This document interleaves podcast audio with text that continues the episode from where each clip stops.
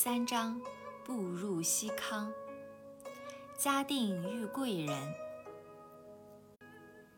在重庆上岸后，我将行李交给四川旅行社托运，向人打听西行的距离和时间，准备顺路去嘉定。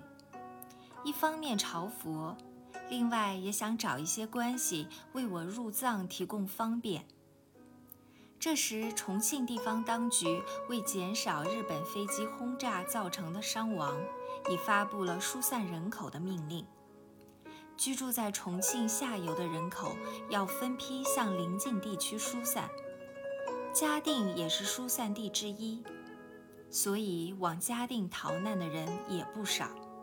小小一只几百吨位的潜水轮上挤满了乘客和行李。在嘉定消磨了两天后，第三天遇到了季范九先生。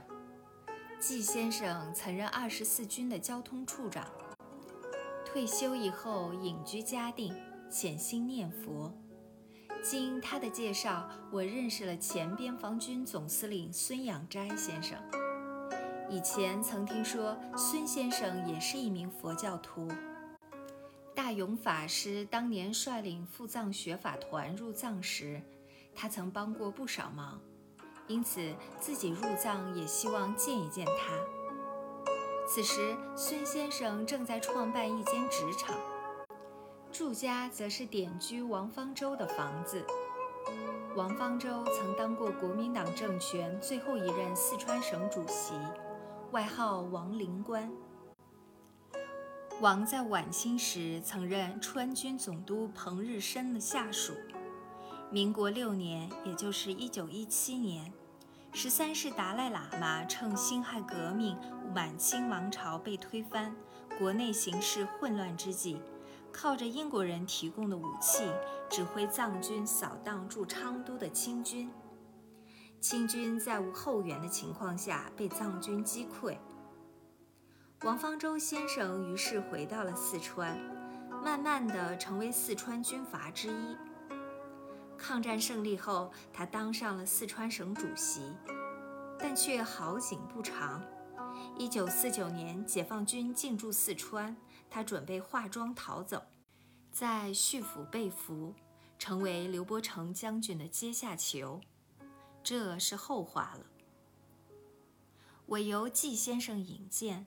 拜访了孙养斋先生，时间可能太早了一点。孙先生刚起身，经季先生为我介绍，孙先生一面聆听，一面吸着水烟。我们的谈话引起了他不少对往事的回忆。他说，当年大勇法师的学法团要由此道进入西康时，他的司令部正设在雅州。那时，洪雅一带的土匪非常猖獗。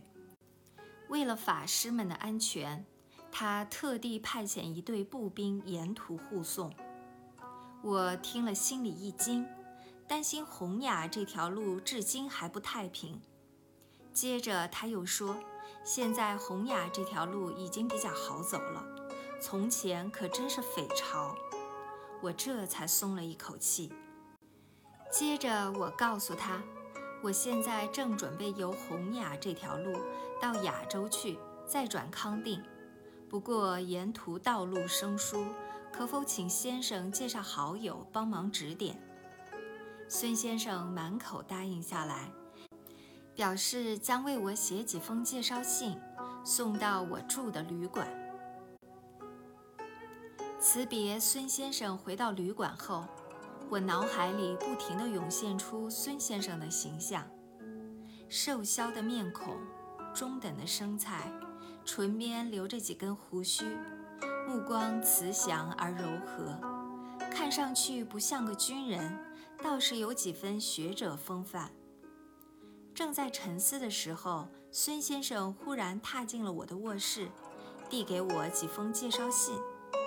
并说：“我自从辞去总司令之后，迄今已有多年了，很少与政界往来，所以不便多做介绍。